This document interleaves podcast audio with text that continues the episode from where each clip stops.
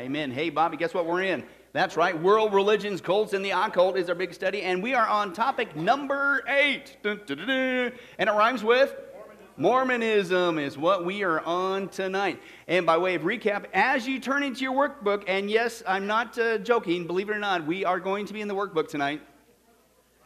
Yeah, I know, it's very exciting. And we might even fill in one blank. Yes. Double wow, double wow. Okay, but, uh, as you turn there, uh, we already saw by way of recap the whole thing with Mormonism is it's not built on the truth. It's certainly not built on the absolute truth of God's word.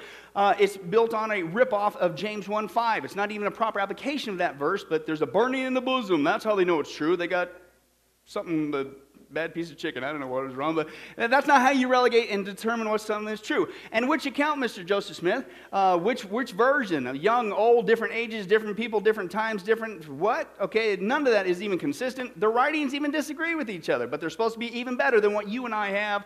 I don't think so. It doesn't agree. No archaeological evidence. I mean, zero zippo facto coins, coinage, people, battles, equipment, all that stuff. Nothing. Not even a scrap can be found anywhere, and yet it's supposed to be throughout North America. Then we saw, of course, what does Mormon actually mean? It means she monster, devil's gate, and things of that nature. And of course, with the Eastern folks, uh, it's even worse. That's why they don't want to use that word. But they're also extremely racist, we saw. And believe it or not, that hasn't really gone away that much, uh, even in recent times, and we dealt with that in great detail. Then we take a look at the occult ties, okay? Because it's not just Mormonism, Mormonism and the occult behavior of Joseph Smith. Okay? And so we began to take a look at that. Was, number one, Joseph Smith a martyr? As they would say, he's like a lamb led to the slaughter and he was just trying to get the. No, he wasn't. He actually had a pistol and shot people and killed people. He fought back. That's not being a martyr, amongst other issues. And oh, by the way, who shot him and killed him? Mormons shot him. Okay, now Freemasonry. We had that whole study a couple weeks ago. It's all on the similarities of Mormonism and Freemasonry. Okay, so he was not only not a martyr, but he was a Freemasonry. And last time, the whole study was all about their ties to witchcraft uh, whether it be in the names, whether it be uh, the practices and things of that nature. Uh, most people don't catch it because most people don't understand what goes on in witchcraft, let alone with Freemasonry. Okay? But that's right, so far that's where we've been, and we are in that final paragraph on page one. If you have your workbook, start to cry. And uh, let's get cracking. Now, we may not be in there very long, but let's get cracking.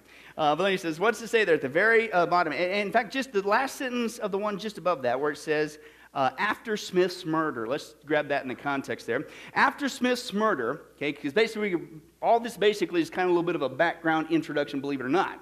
Okay, now, so he died, right? Joseph Smith died. Now what? Well, this is the trail that we're going to begin on up to today. All right, so after Smith's murder, several LDS leaders. Now, as we saw before, the Crone translation, what does LDS mean?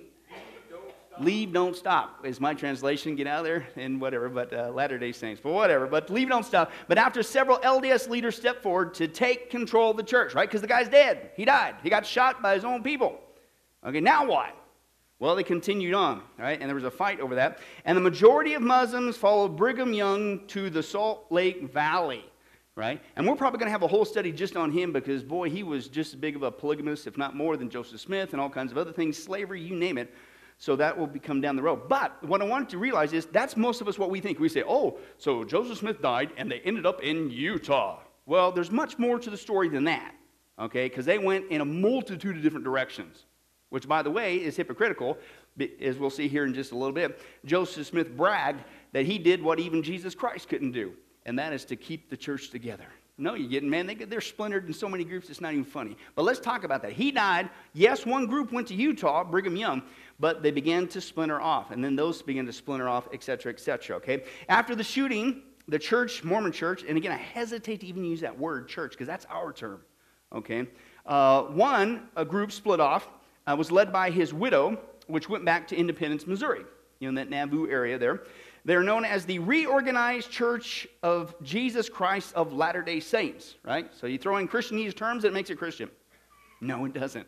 Okay? In fact, they even changed their name. We'll get to that in just a little bit. But they claim, okay, after they claim that they are the true Mormon uh, entity and lay claim to the legal succession of the Mormon presidency, which was bestowed upon Joseph's son, Joseph, uh, by Joseph Smith himself. And I believe it's third, because he was there's Joseph Sr., then Joseph Smith, who we're familiar with, Book of Mormon, and then his son. So he would be number three.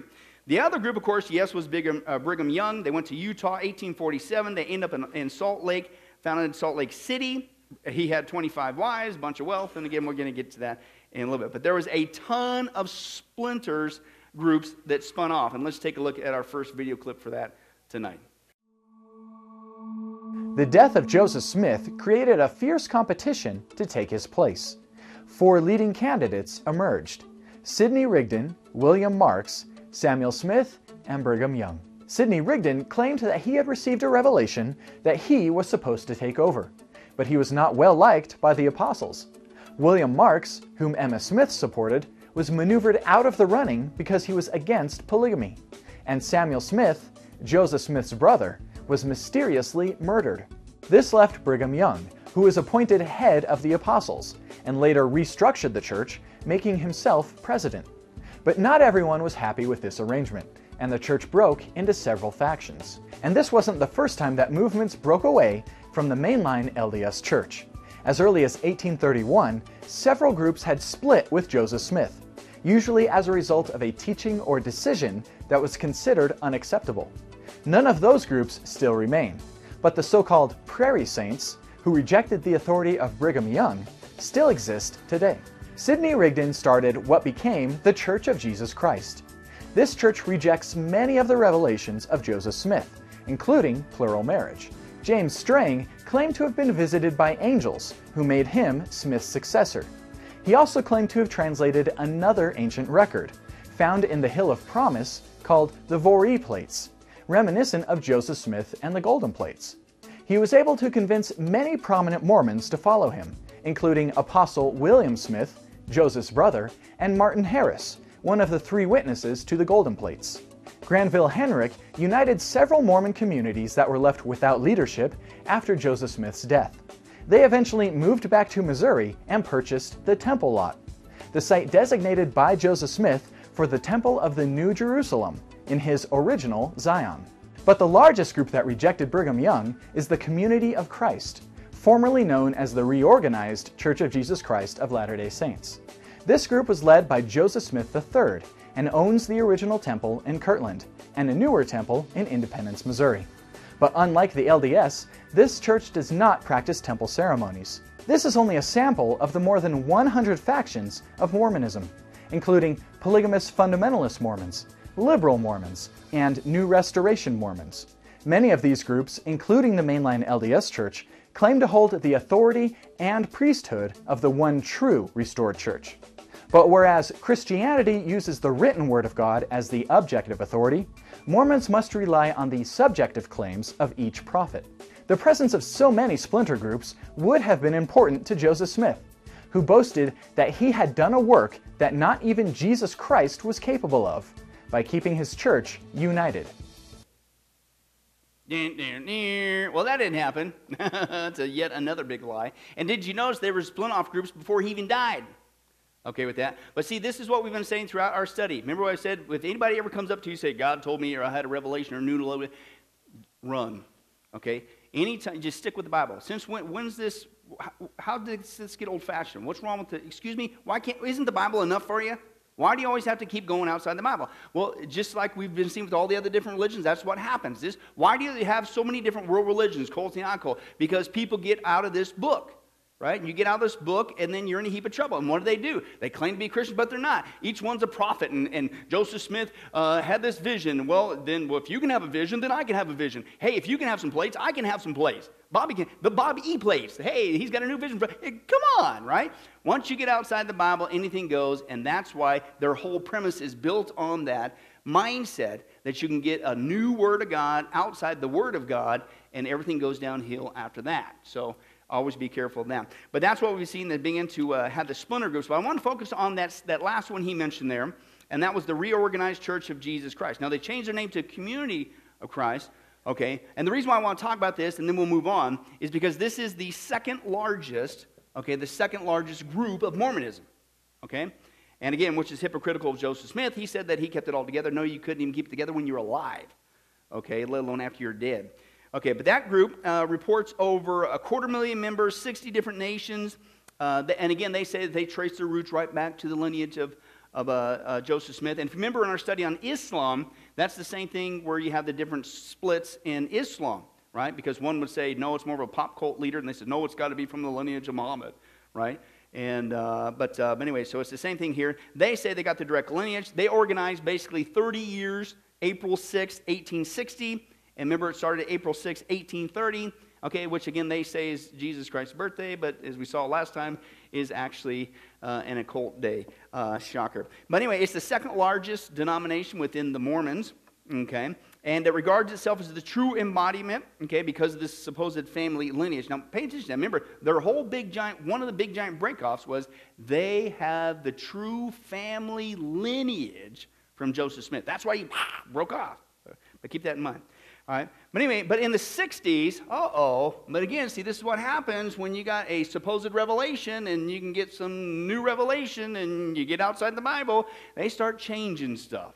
Okay, it's not reliable. But in the 60s, uh, they began to proselytize outside of North America, and it, quote, forced a reassessment and a gradual evolution of their practices and beliefs. Now, stop right there. That's a mouthful, right? Now, they did it because they encountered other cultures and they didn't like, well, that sounds strange. So instead of saying, well, that's the truth and that's the way it is, oh, I tell you, oh, we got a new revelation. Uh, and we'll meet your need too. And they just basically become all things to everybody uh, in that aspect. But notice how it says right there, they changed their beliefs and practices. You and I don't do that. You know why? Because God is the same yesterday, today, and forever, and this book never changes. Right?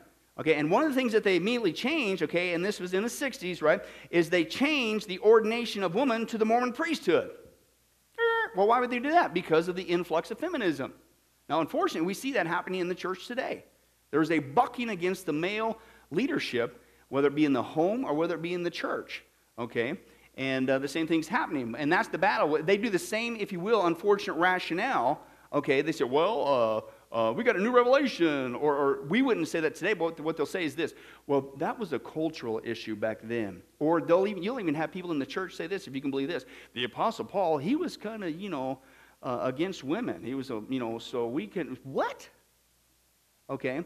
And, uh, but, but again, no, you could like it, lump it, leave it or not. God, from the get go, in the scripture, has always had male headship. I don't care if it's popular in the culture or not. It's, that's the way it is. Okay? So, but again, they have this new revelation. They, in the 60s, they begin to manipulate. So they changed their beliefs and practices. That was number one. Okay? Uh, and again, they have some of those uh, temples back then, but they continue to change other things. And again, they believe their whole thing, and the same thing with Mormonism, even today, because remember, they got caught with racism, as we dealt with, you know, what was that, the first night?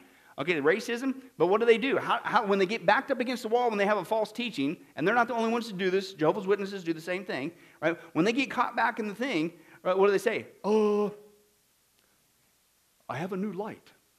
And the light told me that you're just making up as you go, right? We caught you with something wrong, and rather admit that you're wrong, you change things. But see, this is the security we have. This is the ultimate security. God never changes. If He says that it's good for all time. When you're saved, you're saved forevermore. You don't have to wonder. It's not just a cultural issue. And the thing is, God's commands are all for our good. His word is for our good, it's for our life, right? And there's security in that. Listen, I, all I got to do is just do what He says, and I will have the best possible life this side of heaven. Okay? Not a perfect life because we're going to be persecuted and all that stuff. I'm not, I'm not saying learn to be a better you or, you know, something like that. But, but we don't have to wonder. You, you do what God says, He'll take care of you, right? You don't have to, well, is He going to change it this week? Or, or should we add another new, new, New Testament? Right? Is God going to change his mind? No. Okay, and that's great for security for you and I. Okay, but they have this prophetic leadership. Okay, and listen to what these guys, and these guys, you see you, you thinking I'm joking, a new New Testament? Well, this branch of Mormonism, uh, that's actually what they do, right? Now, the Book of Mormon is actually what they would basically say is a new, new, you know, whatever, revelation. Okay, but these guys keep on going this branch of Mormonism on up to today. Uh, and they would say that the president, he acts as a prophet, and listen, what they do is somebody's out there and they get a new light. I got a light, the light's on. And here's their process, okay? He gets these so called possible inspired documents that people come up with. And when the, the document goes to the floor, what they call the World Conference, and it goes to the floor for debate, okay, the president retires to a room to allow for personal consideration and then they come out and vote on it. And if they vote on it in the positive, then that becomes sacred scripture. What? You can make up anything. You can go. And then wait a second, well, what about those guys that you put in those positions that are supposed to know the truth, but then they voted against that, but they lost, they weren't in the majority? Why should you trust them? who goes right? What? It's crazy. And it still goes on today. Another false teaching they have, they say that all persons have great worth. really? Wrong Bible. Uh, all have sinned, myself included, and fall short of the glory of God. We all deserve to die and go straight to hell. Okay? And that kind of teaching is not only false, it cheapens the love and grace and mercy of Jesus Christ. What's so amazing about God's love is we were all doomed. What? While we were still sinners, Romans 5. While we were ungodly, while we were doomed, while we were God's enemies, not his best buddies and worthy, okay? Christ died for us, man. He made a way. He didn't have to. That's why that magnifies his love. When you say, well, God had to save me because just so worthy. Yeah, let me go talk to your spouse. We'll fix this real quick. you know, but that's another false teaching that they have. And of course, salvation is just like the rest of Mormonism. It's based on uh, works as well. But they not only change their practices, uh, they're also involved in the ecumenical interfaith movement. Right? Well, that kind of makes sense because you just keep it going and, and, and you're already adjusting your truth and belief and practices to fit everybody because you just got to get those numbers up. Okay? It's the same thing. They are a part of the National Council of Churches and the World Council of Churches. well, it's got to be Christian because it says church. Mm-mm. Those two entities are two of the biggest entities on the planet that are snookering uh, so called Christianity to go along with the one world religion. Okay? The NCC and the WCC, World Council of Churches, man, it's all about getting us together and working, of course, with the other entities. And, uh, of course, they became a member of that, of this, uh, quote, ecumenical body. But then not only that, they also, again, not only adjusted for uh, the women to uh, become priests, a big thing, but they're also, hey, I mean, here's the latest thing that society's trying to cram down your throat, but they're also big on the LGBT participation. So apparently they got new light. Hey, guess what? Um, hey, I guess it's okay now. And that's what they promote the, the, the allowing uh, not only for same sex couples for marriage, but also the priesthood ordination of practicing homosexuals as well. Okay? But again, see, that's the danger. When you get outside this book, there's security. Hey, it is what it is. Whether you like the headship issue or not, oh well. And, and, and trust God, He does things for our good. Okay? Whether you agree on the issue of homosexuality, whatever, oh well. I don't care how popular whatever society says. God does this for our own good. It does not change. It's not a cultural issue. But again, that's not how they base truth. That's how the cults, that's how the occult, that's how uh, world religions, they don't base their truth. Even, even as we saw before with, our, with Catholics, Roman Catholicism, right? They, they say, oh, it's the Bible, but their Bible's not the same Bible as ours. And it's not even just that. What do they say? They say that basically, okay, it's the Bible, but our Bible, but even that, it's not, no, no, no. It's also the rulings of the Pope, the church councils, the early church fathers. So which one is it? Right? Those are the challenges that you have. People say, I believe in the Bible, it's only in the Bible, but that's not what they practice. Oh, and let me just step on some toes. That's going on in the church today. We'll sit there and we'll have a doctrinal statement that this is the final rule of faith and practice, sola scriptura, right? But is that really what we practice? No. I've said this so many times. What I have uh, at least witnessed and experienced, I don't care where I've ever pastored, this book is not determining the lives of Christians.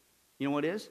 The secular educational system, personal opinion, peer pressure, okay, and uh, secular media. That's where it's coming from. And then what they do is they go in here and try to look for loopholes.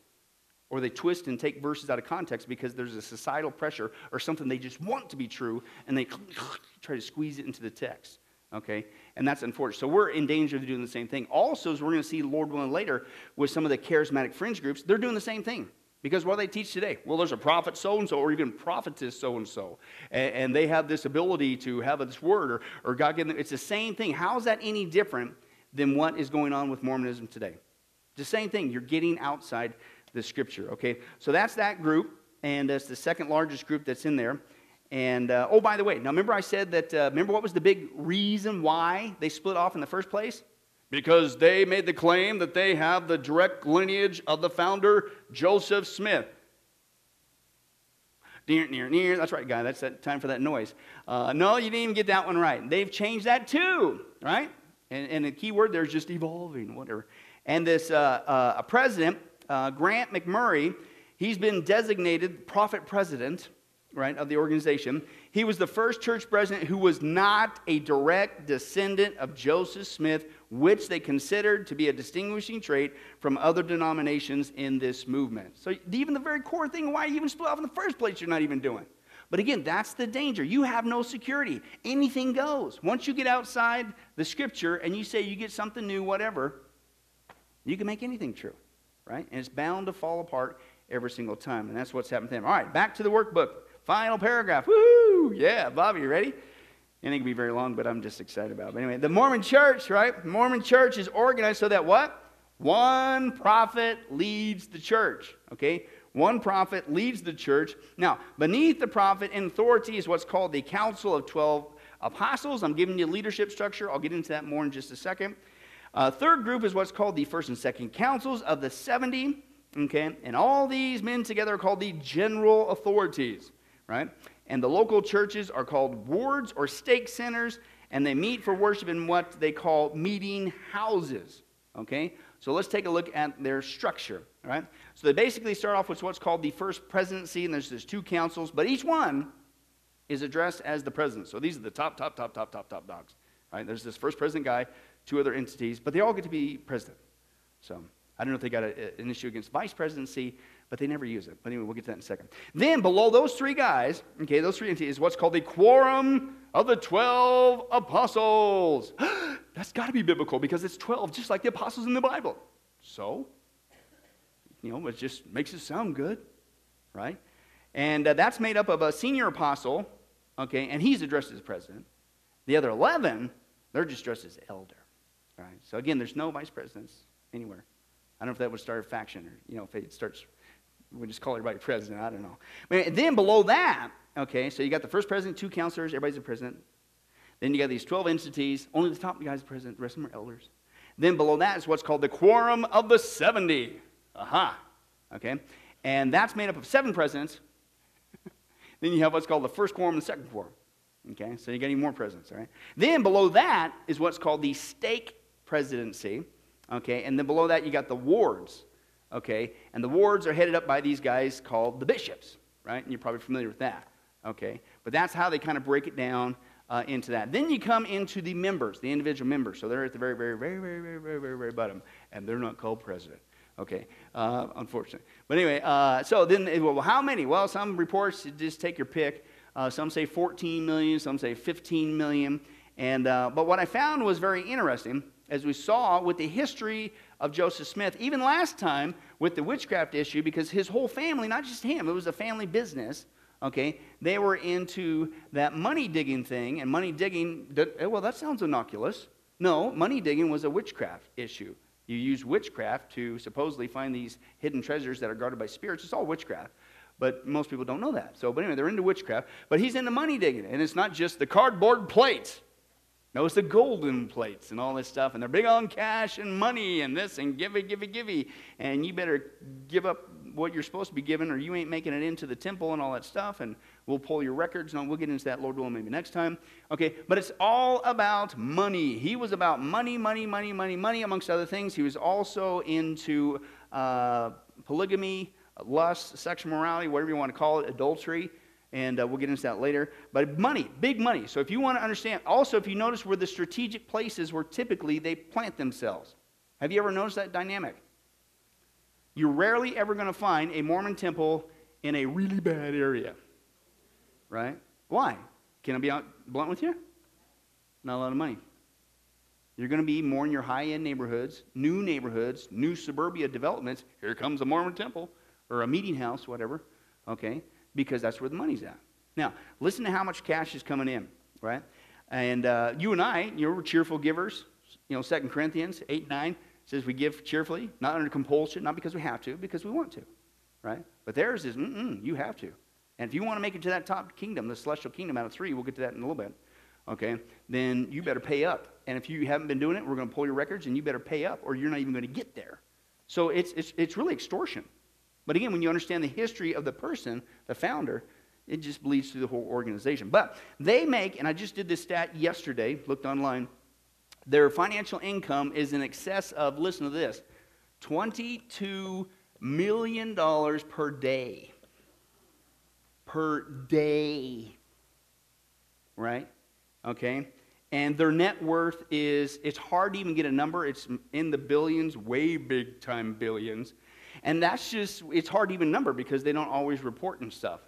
Uh, and as we saw in the opening video they're always buying and selling stuff and so it's like you don't really even know how much they got. But it's they're raking in right now 22 million dollars a day. But don't worry i'm sure they're using that money for good things. Yeah watch this one. Here's our next video. As evident from their TV ads, websites, and visitor centers, Mormonism puts a lot of effort into PR and marketing. But several things about their image seem to generate a little confusion. Take Mormon art, for example. Why is Smith shown translating the golden plates like this when he actually translated them with his face in a hat? Why does this painting from the Book of Mormon, showing Jesus visiting the Nephites, feature a Mayan temple in the background, forcing an archaeological connection where none exists? Mormons are well known for following the Word of Wisdom, a list of do's and don'ts about food and drugs. It says it is not by command, but it became mandatory in 1834 for church leaders, even though many leaders, including Joseph Smith, didn't completely follow it. And in 1921, it became mandatory for entering the temple.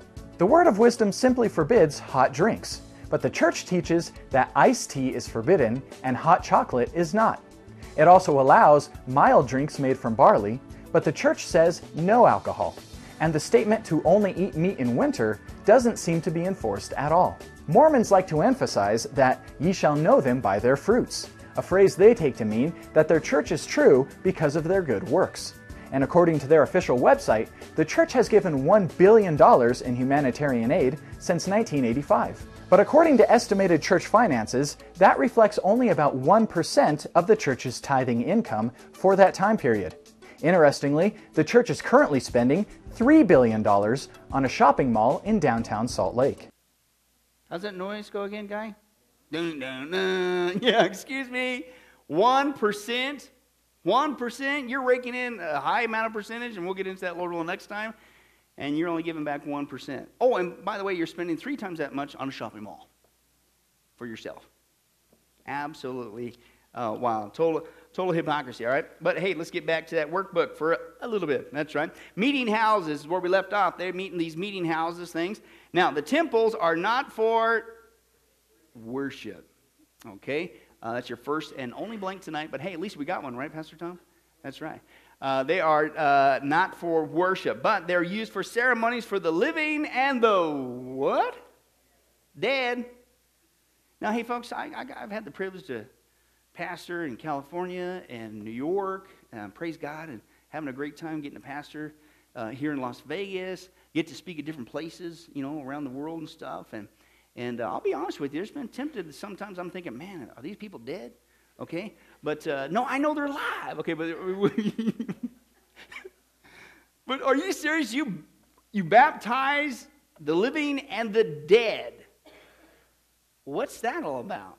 All right, less than 10% of LDS members are allowed to enter these structures, okay, and this is what goes on there amongst other things, okay, and the temples are required for Mormon marriages, for uh, proxies, baptisms of ancestors, okay, so what's going on with this big old practice? They baptize for the dead. Now, they don't take corpses in there and baptize dead people, that'd be really bad okay? Uh, but what is all that about? So let's let's talk about that tonight. Baptism for the dead is a non-biblical practice.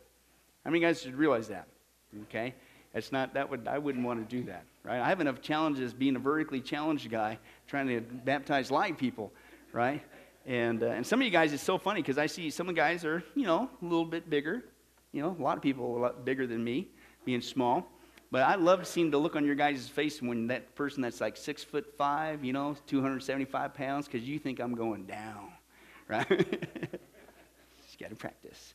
But I digress. Let's move on. Baptism for the dead is a non biblical practice where a living person, listen, is baptized in lieu of a person that passed away. And as a means of making a public profession of faith for a person that is already dead. Now, if we're not going to accept infant uh, uh, baptism as a means to get somebody to heaven, which is not, because again, how can an infant know what he's doing? Right? They're babies. They're not cognizant. How can they choose to accept or reject Jesus Christ? They don't know anything. So can, all they're doing is getting wet. Right? And that's why, as Protestants, we would reject that teaching.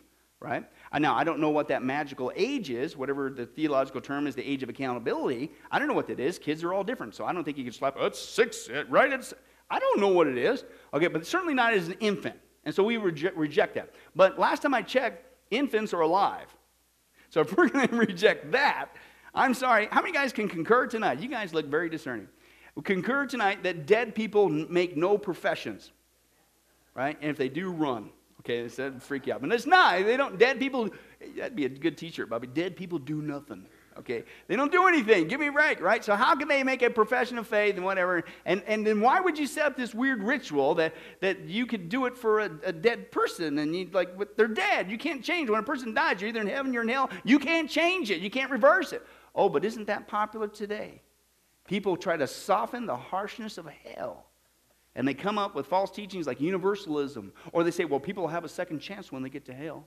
Because that's just too harsh, man. No, that's the importance of get saved now and, be, and being responsible for that. Well, Mormons basically have come up with that false teaching of baptism for that because that's their way to soften that reality. Like, okay, because we'll, they'll at least have a chance. It's a false teaching. Let them get that. Now, what's interesting in the research, you go like, well, why, of all things for them to do? They've already done a bunch of weird things, and they, they ripped a bunch already off of Freemasonry and witchcraft, okay, amongst other even secular sources, and he's just hodgepodging the whole thing together. A, a brilliant, if you want to use this word, a brilliant plagiarist, okay? But of all things, why did you do baptism of dead? Well, I think there was a family tie, and that has to do with his brother. He had a brother named Alvin, Alvin Smith, okay? He died. He died before Mormonism took off. Now, let me trace that trail for you. He was the eldest brother of Joseph Smith. He died when he was 25, and his death occurred two months after Joseph's first visit, visit to the hill from which he said to have recovered the golden plates that would later become the supposed source of the Book of Mormon. But again, who knows which account, whatever. But anyway, so that's how it goes. So basically, this guy, his brother, older brother Alvin, died before Mormonism started. So now, this was interesting. Alvin's funeral at that time was held at the Presbyterian Church because he died before Mormonism started, right? And this is the account written by his other brother, William Smith. And he said this about the pastor who preached uh, Alvin Smith's funeral. He said, quote, Reverend Stockton had preached my brother's funeral sermon and made it very strongly clear that he had gone to hell. Listen, which William then writes, cites this is the reason that Joseph Sr. would not join the Presbyterians. So basically, he got, he got ticked off, right? And of course, this spreads to his other son, Joseph Smith. So he got mad the fact that, hey, guess what? There is a hell. Wow. So, so, so you can start to see an ulterior motive starting to be built here in the family dynamic, okay? Now, Smith obviously, he comes up with this doctrine of the redemption of the dead and, and the, the practice of the baptism of the dead. And uh, January 21st, 1836, after the completion of the Kirtland Temple, Joseph Smith, uh oh, here we go, claimed to have a vision. He just keeps having them, Tom. I don't know what's up with this. Uh, uh, have a vision of the celestial kingdom. You remember the top tier. And if you guys remember, there was the top tier. We'll see this in a little bit, hopefully. Uh, three tiered system that they have. And the first one, of course, is the celestial. Then you got the terrestrial. And then he's got the telestial. Now, as we've noticed, that also, that's nothing new. Remember, we saw last time? He ripped that off from the New Ager guy, Emanuel Swedenborg. Okay? And it's also in the Jewish Kabbalah, the occult mysticism stuff. And all he did was change this last one. That's it. But this whole three tiered kingdom thing, nothing new. He ripped that off too. We saw that last time. So, anyway, so he has this vision supposedly taking place in this top one the celestial uh, kingdom there. Uh, and he states that he saw his brother, guess who there? Alvin, right. And he was surprised in his presence since he died before the establishment of the Mormons, right? And the associated doctrines. So Joseph Smith stated that he then received a revelation concerning those who die, like his brother, without hearing their gospel and the ability to receive the same opportunities as those who had the opportunity to hear it on earth. Right? Well, that's convenient. Get your brother in there. Right? Well, if you die, don't worry, we'll still get you in there. Right? Excuse me. But also, what we're going to see even today, Mormons will use this to uh, so called answer the skeptical question that we even get answered. And that skeptical question is what about that guy? What about that guy in the desert island? who never heard of Jesus. You mean to tell me God's going to send them to hell? Well, Mormons say, oh, yeah, that's, that would be horrible. That's why we baptize dead people. Give them another chance. Seriously, that's really their rationale amongst that, even today. But as you and I have been equipped many times in our discipleship studies 101 and 102, that's the importance of reading the Bible. Okay? Romans 1 and 2 gives us the answer to answer that so called skeptical question. And that's what's called the three C's, right? 1, 2, and 3. The first C, nobody's going to stand before God. Hey, God, you, that's not right. You shouldn't have sent me to hell. I was a guy in a desert island. I didn't, I didn't have a copy of the Bible. I didn't. Excuse me? You have no excuse. Romans chapter 1, you have the light of creation the light of creation. You go outside, you see a bird, a flea to a bee, you see intelligent design, which implies a designer. You look at the stars, the complexity, everything. There's no stinking way this happened by chance. Okay, it drives you to what? To know that there is a God. That's what Romans 1 says, that God shows us that even though he's, his invisible qualities, his eternal nature is seen by what has been made, creation. So you look outside, and guess what? You go, wow, there's a God. You're accountable. So there's no excuse. Oh, and then not there, he gives us the second one, Romans chapter 2, and that's the light of conscience, right? And that's where Paul goes, hey, listen, even the Gentiles, okay, they don't have the copy of the law, the Jewish law, right? Yet, he says what? They're, they know inherently, it's the moral argument. They know inherently, okay, they do the, the law. They know it's wrong to murder. Where did that come from? If, first of all, if evolution is true, how do you even decide what's right and wrong? You don't. And that's where you go, the strongest, the fittest survive. That's what Hitler relied upon. Okay? But, but they, they don't know. So, how, where they, get, they never saw the Jewish Torah. They didn't have a copy of that. So, how do these Gentiles, Paul is saying, they know it's inherently wrong? It's wrong to murder. Where'd that come from? Everybody knows that. Now, again, over time, your conscience can become seared, but, but early on, you know that's a wrong thing to do. People know inherently it's wrong to steal. Where'd that come from? Well, these are the Ten Commandments, right? But they've never seen the Ten Commandments. How, where'd that come from? Well, that's the argument, the moral argument of existence. More, universal moral laws logically must come from a universal moral lawgiver, i.e., God. So the fact that people know inherently morally tells us that there has to be a moral lawgiver, there has to be a God. So number, that's your second thing. So again, you have no excuse, right? Because they say, well, what about that guy that was blind? He never got to see creation. Well, you had a conscience. God pulls the rug out and all the skeptical things. No, so you're accountable, right? But I always like when people ask that, you don't need to compromise like the Mormons okay, and others, okay, and you don't need to apologize for God, okay? But the other one is you flip it around and you say, okay, well, that's the theoretical, hypothetical, straw man argument, the guy on the desert island, or the guy on the mountaintop, or the guy who got lost in aisle 13 of Walmart, and whatever you want. Pick your scenario, right? Okay, but guess what? That's neither here nor there. I'm having this conversation with you, and I just told you about the claims of Christ. You're accountable. Ooh, and see, that brings it home, doesn't it? Right? But again, instead of doing that and sticking to the Bible, what do they do? They flip it around and say, oh, yeah, that would be horrible. Uh, that's why we baptize dead people. Okay? That's really what they, they teach, okay? So, and again, I wanted to, to clarify that. Okay, but let's go on further. Do they really baptize the dead? Yes, they do. And this is actually uh, CNN.com. This is in their religious editor section. So, and this is relatively current. So this is really out there. This is what they're promoting. This is what they're advertising. This is what they believe, and they do. And I quote uh, oh, by the way, they're getting in trouble because they're baptizing dead people behind people's backs. Don't be baptizing my family. Woo, woo. I mean, it doesn't mean anything anyway because you're dead. When a person's dead, you're dead. You're in heaven or hell. But whatever, it's just people are starting to get a little bit upset because they're out there snagging anybody. Sure makes the numbers go up, doesn't it?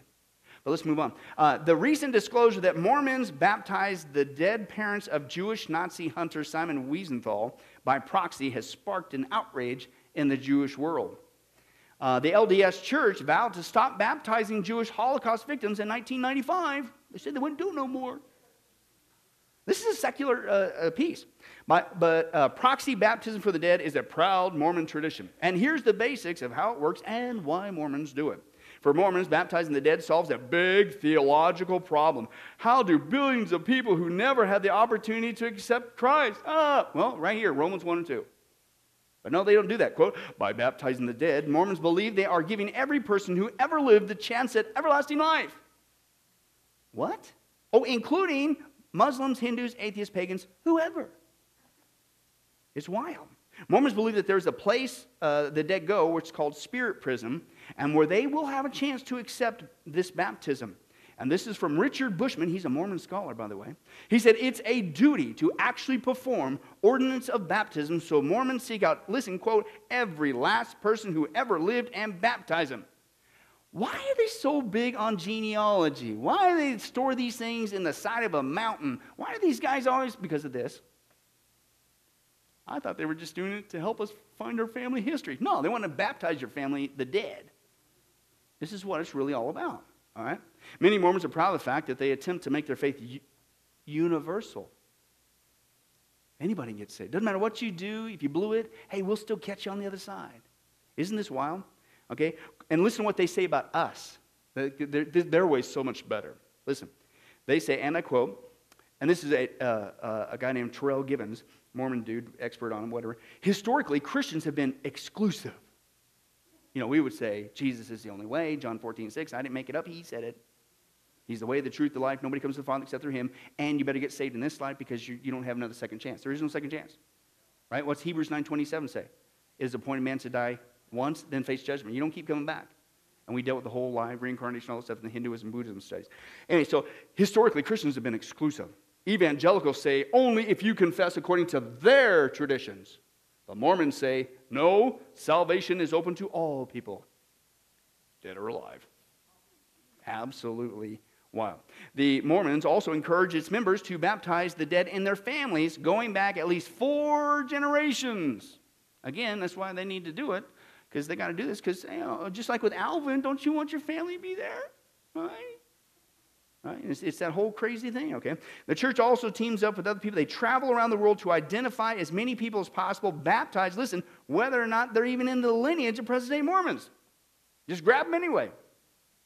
The Mormons, Mormons are constantly going through parish records, wills, deeds, and other genealogical sources so they can extract names and put these people through the temple process. Wow, that's weird, with all due respect. There's no way for a person, listen, oh, listen a secular article, CNN. Listen to this quote. There is no way for a person to prevent himself or herself from being baptized by the LDS church after death. Makes me think about, you know, the word Mormon. Remember what it was? This was basically the name for the boogie monster. They're going to come get you after the grave. God, they're going to baptize you. Can you believe this? Baptism for the dead inside the Mormon temples, that's where it takes place, which again, the average Joe, you can't go in there. But this is one of the many things that goes on in this secret temple, right? Stuff. Members of the LDS Church undergo full immersion baptism while the names, listen, while the names of the dead are raised, right? In fact, listen, apparently they're very efficient at it. The LDS member might participate in 10 or so baptisms at a time, right? It's kind of like Congress. You know, Congress wants to ram something through, they do what's called piggybacking and they cram a bunch of bills on and just, and that's where you get in trouble. So these guys, they don't do even one person at a time. It's like, okay, you're going down, ready? Bob Smith, Earl Smith, Bobby, hey, you got 10. Woo! Wow, cranking them out. Right? And uh, that's what they're doing. But anyway, so Joseph Smith, obviously, he's the one who introduced the baptism of the dead. Uh, and here it is. Here's, well, you can laugh all you want, sunrise, because this is biblical. Really? And here's what they do just like they ripped off completely out of context James 1 5, which is the whole premise of why they test the Book of Mormon. I know it's true because I ate a bad piece of chicken. I got a burn in my bosom. No, you don't uh, determine truth by that. But the same thing, they rip off, turn your Bibles to 1 Corinthians 15. Okay, we're going to take a look at that text real quick. 1 Corinthians 15, and the phrase there they rip out of context completely is why are they then baptized for the dead? Well, see, it says right there they're baptized for the dead, so that's why we do it. No, that's not at all what Paul is talking about there. And let's explain that uh, real quick. 1 Corinthians chapter 15. Of course, 1 Corinthians chapter 15 is what? It's called the resurrection chapter. It's all about the resurrection. And how many guys, when you read through 1st and 2nd Corinthians, you realize that, uh, man, they were so spiritual. Paul had hardly anything to say. These guys were doing everything right. No, they were messed up. they were Corinthian church was messed up. And Paul's addressing sin after sin after sin and misconception and bad behavior, this. And then he gets into this, the, the resurrection, and he's basically shaming them. It's like, are you guys crazy? I mean, he's in the 15th chapter just in the first letter. He's already covered 14 chapters, for those of you hooked on math. He's covered 14 chapters and stuff of things they're doing wrong, and he's having to correct. And now he comes even to the resurrection. Are you serious? You guys are even thinking about doubting the resurrection? That's the whole context of what's going on here. And he, so he, he, he calls him on the carpet on that there. Okay? But let's take a look there at uh, 1 Corinthians 15. Let's start with verse 12. And you can, you can hear, if you will, his uh, sarcasm, if you will. He's, he's trying to, like, what? You guys are blowing me away. I can't believe this, man. He says, But listen, if, if, if it is preached, verse 12, that Christ has been raised from the dead, how could some of you say there's no resurrection of the dead? Hello, McFly, you can insert that one in there, right? If there's no resurrection of the dead, then not even Christ has been raised. And hello, if Christ has not been raised, what? Our preaching is useless, and so is our faith. Everything hinges on the resurrection. How can you doubt this? This is the basic core issue of Christianity. Come on, guys, you blew it over here. You blew it on division. You blew it on sexual immorality. You blew it, and come on. Now the resurrection. I can't believe I'm covering this, right? You can almost feel that uh, angst there with Paul. And then he goes on uh, and he says this well, more than that, we are found to be false witnesses. In other words, we're going around saying this. So now you're saying we're liars, right? False witness about God. For we've testified about God that he raised Christ from the dead, but he did not raise him. If in fact the dead are not raised, right, for if the dead are not raised, then again he says Christ has not been raised either. And if Christ has not been raised, what? Your faith is futile and what? You're still in your sins. You're not saved. This whole thing's a pipe dream. You're still headed to hell. It's a serious issue. Then those who have fallen asleep or died in Christ are what? They're lost. If only for this life we have hope in Christ, we are to be pitied all more than men. And then jump down to 29, because this is still the flavor of the context, right? They're doubting the resurrection. Paul, I can't believe you guys. Uh, this is the core of Christianity. How could you doubt this? If Christ wasn't raised, then we are still stuck in our sins. The people who've already died, they're not going to have a resurrected body. How could you doubt this? Verse 29, now if there is no resurrection, what will, listen, us? No, those. Key word. Now he's talking about a different group of people right? What will those do who are baptized for the dead? If the dead are not raised at all, then why are people baptized for what? Them, not us. Right? And again, Paul's just using another argument. I can't believe you guys are doubting the resurrection. Because if the resurrection didn't happen, man, everything we believe is it's just we, we have no hope. We have no hope beyond the grave. Okay? Now, what's interesting when you look at Corinth, and again, they weren't like a prime example, unfortunately, and Paul's already having to correct them. And Corinth was influenced by the culture, okay, of the day, it, whether it came to their beliefs, their patterns, uh, and all that stuff. Well, guess what? Guess what was around Corinth? There was a, uh, just north of Corinth was a city named Eleusis, and that was the location of a pagan religion where baptism in the sea was practiced to guarantee a good afterlife, okay? And they also had, of course, the baptism for the dead that was practiced. And so all Paul is saying here, now he's, he's trying to convince them in a multitude of different ways. Have you noticed that what's pastors, they do that? Have you noticed that? It's like, dude, you could have said that in five minutes. You took 45. What are you doing? Right? But see, you can't just say it once, Tom, right? You know the disease, right? You got to sit there, and if you don't get it, then I'm going to come around from this angle. I'm going to say it from over here. And if you don't get that, then I'm going to come around this third angle here. Oh, you still don't get it? I'm going to come around here on the fourth. Here's the fifth angle. You got it yet? And so Paul's already saying, listen, the whole thing on the resurrection, hey, listen, our, we're stuck in our sins. Really? Oh, they didn't get it? Oh, people aren't even ready. The people who've already, your Christian brothers and sisters in Christ who've already died, well, they're doomed too. Oh, by the way, oh, you want to, you want to keep going? Okay, I'll tell you what. See, the Eleus- you guys know the Eleusinians over here, right? They baptize for the dead, right? Then if there is no resurrection, even they know there's a resurrection. Then why are they even doing that? And he's saying it to shame them. Even the non Christian, the pagans know there's a resurrection. And here you are, Christians, and you're denying it. He's not condoning that behavior. He's just drawing a distinction. Even non Christians know there's a resurrection. That's all he's saying. He's not saying do it, right? And the guy says this He says, listen, if the dead are not raised, okay, if you deny the resurrection, then why are they, again, baptized for the dead? He's talking about the Eleusinians. He's, talking about the, he's not talking about the church. Okay? He did not say we. Okay? He's not promoting the practice of baptism of the dead. The pagans were doing that. He used that as an illustration to shame them. Give me a break. Even non Christians know that there is a baptism. Paul's point was simple the resurrection is reality. It's going to happen when Jesus returns. Even the pagans believe in the resurrections. Otherwise, why would even they baptize? Okay, why did they baptize for the dead? Right? And again, uh, let me, let me give you an analogy. If I were to say, hey, even non Christians know that eating chicken is bad for you. Well, uh, Pastor Billy said it right there eat chicken. I didn't say eat chicken. I said, listen, everybody knows it's not good for you. Even the non Christian knows. They could read the articles just like me. 70% of chicken is contained arsenic. See, you think I'm joking, read that article. But it's available right here. But I was like, I was like no, I'm, I'm using that to basically make the point. Listen, you won't listen to me, but listen, even non Christians know it's true. But I'm not condoning the activity. It's the same thing. Paul's saying, listen, even the non Christian, these guys over here, you know them, they're right just north of you. Even they, the non Christians, they, they, they do this practice, the baptism of the dead thing. Even they know the resurrection. But he's not condoning it. Do you see what? They, and so, once again, just like with James 5, what did they do? They wrenched it out, completely wrenched it out of context and say, well, it says right there, baptized from the dead. But again, it's not even to the church. It doesn't say we. He's two different arguments, uh, two different audiences. They, uh, those, and them.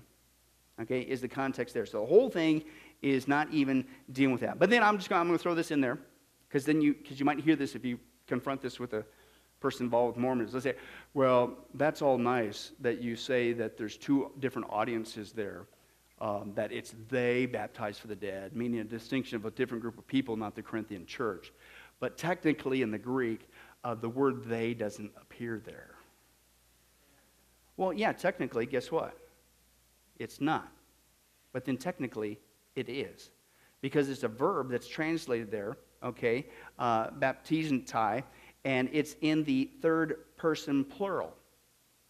So when it's translated correctly, do you just say baptize? No, it's third person plural. So, correctly so, the word third person plural, they, is added to it. So, nice try. Have a nice day. It is correct uh, with that word there. And I just had to throw it in there because, unfortunately, sometimes they'll do that. So that's their practice uh, with baptism of the dead. Now, flip the next page. oh, it was right, Bobby. Because we're going to basically take a look at Mormonism in a nutshell. And if we're going to be able to do Mormonism in a nutshell, we ain't got time to do it tonight. So that's what we're going to start with next week, right? Taking a look at Mormonism in a nutshell.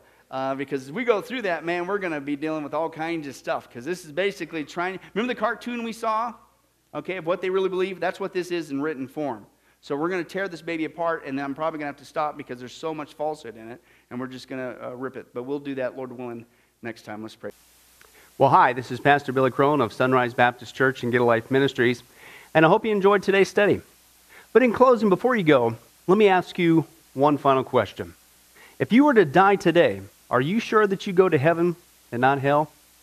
You see, here's the problem the Bible says that nobody automatically gets to go to heaven. And that's because God is holy and we are not. The Bible says that the wages of our sin or our unholiness or the wrong things that we have done have separated us from God.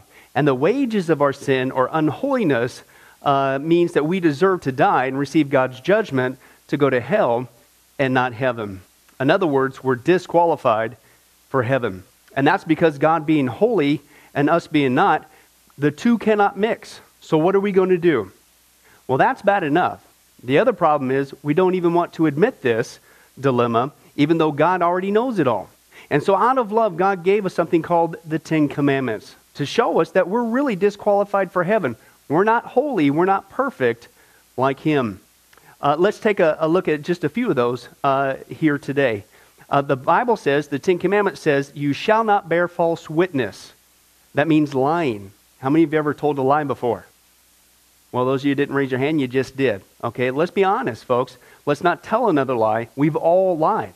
Well, believe it or not, that disqualifies you for heaven. That's how holy God is. He is the truth. He does not lie. And so that makes us a liar. Another of the Ten Commandments says, You shall not steal. Okay? How many have ever taken anything without permission? Well, all of our hands should have went up at that one. Uh, we've already said we're a bunch of liars. Okay, well, we've all done that. And it doesn't have to be a bank, uh, it could be a pencil in the third grade. Uh, that means that we're a thief. Okay? The Bible says that God is so holy, even his name is holy, and that's why one of the Ten Commandments says, You shall not use the Lord's name in vain. Hey, folks, isn't it ironic how uh, now the blessed name of Jesus Christ, the Bible says there's no other name under heaven by which men might be saved, Jesus Christ has now become a cuss word? Folks, the Bible says that's the sin of blasphemy. Okay? And folks, let's be honest. We've used God's name in vain uh, before. The Bible also says in the Ten Commandments, you shall not commit adultery. And Jesus takes the standard even higher. He says, listen, it's not just physical adultery. He says, surely I tell you that if you look at another person with lust in your eye, you've committed adultery in your heart. God looks at the heart. One more out of the Ten Commandments says, You shall not murder. And you might say, Well, hey, I haven't done that one. Really? The Bible says that the sin of hatred is akin to the sin of murder. You, in other words, in your heart, wish they were dead. You pulled the trigger, if you will, in your own heart. And the Bible says God sees that, and it's just as bad. He knows the mind, He knows the hearts, the thoughts, and the intents that we have. Folks, that's just five out of the Ten Commandments. How are you doing? Not very well. None of us can keep them. They're God's x ray to show us that we're disqualified. And so, when, not if, your time comes, because we're all marching towards the grave at different speeds, you're going to have to stand before God. And you're going to have to uh, say who you really are. He already knows. Hey, God, let me into heaven. Uh, I'm, I'm a liar. I'm a thief. I'm a blasphemer, adulterer, and a murderer. Folks, the Bible is clear. Such people as these will not inherit the kingdom of heaven. That's the problem. Here's the good news God so loved the world that he sent his one and only begotten Son, Jesus Christ, that whoever believes in him, what he did on the cross on our behalf, that we will not perish, we will not go to hell, but he will give us the gift of eternal life. Jesus died on the cross to forgive us of all of our sins. It's something that we don't earn, we, we, we can't earn. It's a gift, the Bible calls it, and a gift cannot be earned. He was taking the death penalty in our place. That's what the cross was of the day. And that if we would just ask Jesus Christ to forgive us of our sins and believe that in our heart that God raised him from the grave, showing that his death is satisfactory to God to forgive us of all of our sins, no matter what we've done, the Bible says we shall be saved. Uh, the Apostle Paul says that if we confess with our mouth Jesus is Lord and believe in our heart that God raised him from the grave, we will be saved. Let me give you a common analogy of what God's doing and what He did for us with Jesus dying on the cross on our behalf. Uh, in life, we know that people uh, can be sentenced for a crime uh, to where they're actually on death row. Uh, the courtroom scene has completely finished, the gavel has already sounded. Uh, they are going to jail and they're just awaiting their time before they go to the death penalty. Uh, as they're sitting there in the jail cell, it, it's a proven fact they did what they did. Everybody knows it. They're just waiting for that time for their number to come up, so to speak, and walk down that hall and be executed. Uh, there's nothing they could do to reverse their crime. No amount of good works in that jail cell can reverse what they've done. It's too late. It's over. But believe it or not, there's one way that people, even today, can get off a death row. And that's if the one in authority, the governor, if he were to, out of mercy and kindness, nothing that the person did, because they don't earn it and they don't deserve it, and they can't earn it, if he would grant them what's called a pardon, out of the kindness of his heart, he has the authority to grant them a pardon and absolve them completely of their crimes uh, against the state. And did you know that there's actually been people that this has happened to, that the governor, out of mercy, has granted them a pardon as a gift, and they've gone down to the jail cell and handed that person, extended it through the bars, here, I'm granting you a pardon. If you would just receive it, you can go free right now. And did you know that there's actually been people who've said, No, I don't want your pardon? And so what happened is of their own doing, even though they had a way out, they still had to go to the death penalty. Folks, can I tell you something? That's what God did for us with Jesus dying on the cross. He sent his son to take the death penalty in our place. He, God, has the authority to grant us through Jesus a complete pardon. And every day that you're still alive, God is extending to you spiritually this pardon. But a pardon does you no good unless you reach out and receive it by faith. Won't you do that today? Won't you call upon the name of Jesus Christ? Ask Him to forgive you of all of your sins, to trust in His work on the cross to pardon us from all of our crimes, our sins against God. God loves you. He wants a relationship with you. But there's only one way to heaven it's Jesus. There's only one way to get off a death row it's through the cross of Jesus Christ. Won't you do that right now? Well, this has been Pastor Billy Crone of Sunrise Baptist Church and, and Get a Life Ministries. And if there's anything that we can do for you, uh, please don't hesitate uh, to contact us. Uh, our number, our information will uh, come up here on the screen shortly. And uh, uh, if there's anything we could do for you, please don't hesitate to let us know. thank you for joining us. And remember, I hope to see you in heaven. God bless.